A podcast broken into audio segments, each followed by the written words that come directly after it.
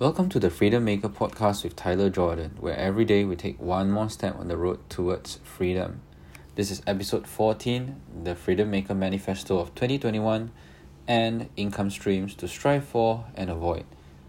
As a freedom maker, there are 10 things I must do to know that I am being successful. These are number one, I can wake up and ask, What would I like to do today? Number two, my passive revenue exceeds my lifestyle needs. Number three, I can live anywhere in the world that I choose. Number four, I'm working on projects that excite me and allow me to do my best work. Number five, I can disappear for several months with no effect on my income. Number six, there are no whiny people in my life. Number seven, I wear my watch for curiosity only.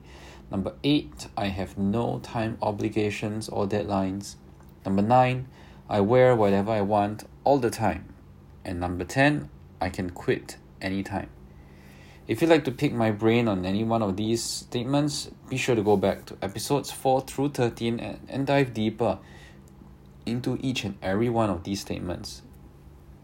If you like a PDF document of these 10 manifesto statements, drop me an email with subject line episode 14 to admin at theecomstandard.com.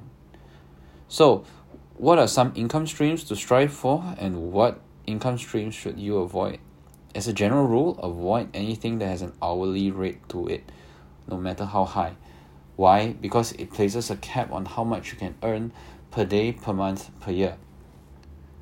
Let's say you have an hourly rate of 10k no one can work 24 hours non-stop so let's get that out of the way and let's settle for something more realistic like 10 hour work days okay? Let's make it easy. So 10k per hour 10 hours per day means a day you know you're doing 100k a day. Every year you're doing if you work 365 days non-stop you're doing 36.5 million right?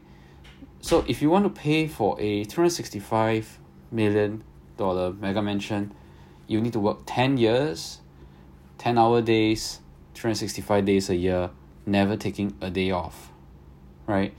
Um I know there are some people who might settle for that but even if you don't want to live in a mega mansion you're effectively tied to a job right? If you work you get paid 10 grand per hour if you take the day off, your opportunity cost is 60 to 100 grand. So, how will you feel when you're on vacation with your family? My guess, it's terrible. And the worst part, right? The worst part is most of us don't have an hourly rate that high in the first place. So, avoid anything with an hourly rate to it. In, instead, right, work go for pay per performance and pay per result kinds of income. If you're still not convinced, there are many things in the world that are infinite. For example, money. There are a couple of resources in this world that are finite, like time. Any person who knows how to do a deal will know that if you trade finite resources for infinite resources, it's not a good deal. So you want to reach a point where you never have to trade money for time.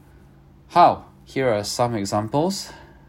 Number one, entrepreneurship means start a business. Number two, trading, be it stocks, be it forex, be it flipping houses, be it flipping on eBay, because your income is not tied to time but more of your quality of decisions made. Number three, investment, where you buy stocks, bonds, and crypto assets low and you know when they appreciate through time when they're high you sell. Uh, real estate as a bonus generates cash flow in terms of rental income. So it's it's a great uh, investment vehicle. And finally licensing which is very much um, reserved for the minority of population where you um, where you design something you know you write uh, you, you, you file for a patent you invent something you invent a process that you know it's a game changer you, you file for a patent and then you collect royalty and licensing fees every time people use it so the four categories I mentioned previously, all have one thing in common, which is you can make money while you sleep, right? This is in contrast to having an hourly rate job. So, if you know how to manage and limit your risk, you can trade limited risk, limited time for relatively unlimited income in terms of revenue, sales revenue.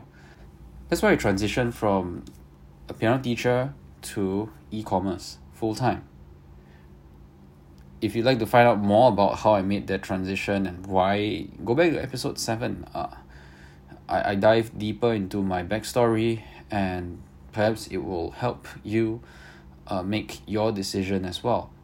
So, e commerce is a beautiful thing, it's changed my life so much, and uh, I can you know embark on projects like the Freedom Maker project, you know, where I'll document everything that um all my all my thought processes from day one to day three hundred sixty five so that I can find my voice so that I you you know I can find my audience my audience can find me so that I can better serve my audience. So e-commerce beautiful beautiful beautiful but very very misunderstood. So in the next episode I will talk about the breakdown and anatomy of every e-commerce business. We will go in depth and talk about like the very basic um, eBay flipping all the way to uh, big brand names Amazon um, Walmart and big and and bigger uh, in-house e-commerce brands like Allbirds uh, and so on so if you've enjoyed this episode be sure to share download or follow this podcast on Spotify iTunes, or wherever you get your podcasts from. If you like a PDF document of the 10 Freedom Maker Manifesto statements, drop me an email with the subject line episode 14 to admin at theecomstandard.com and I will see you in the next episode.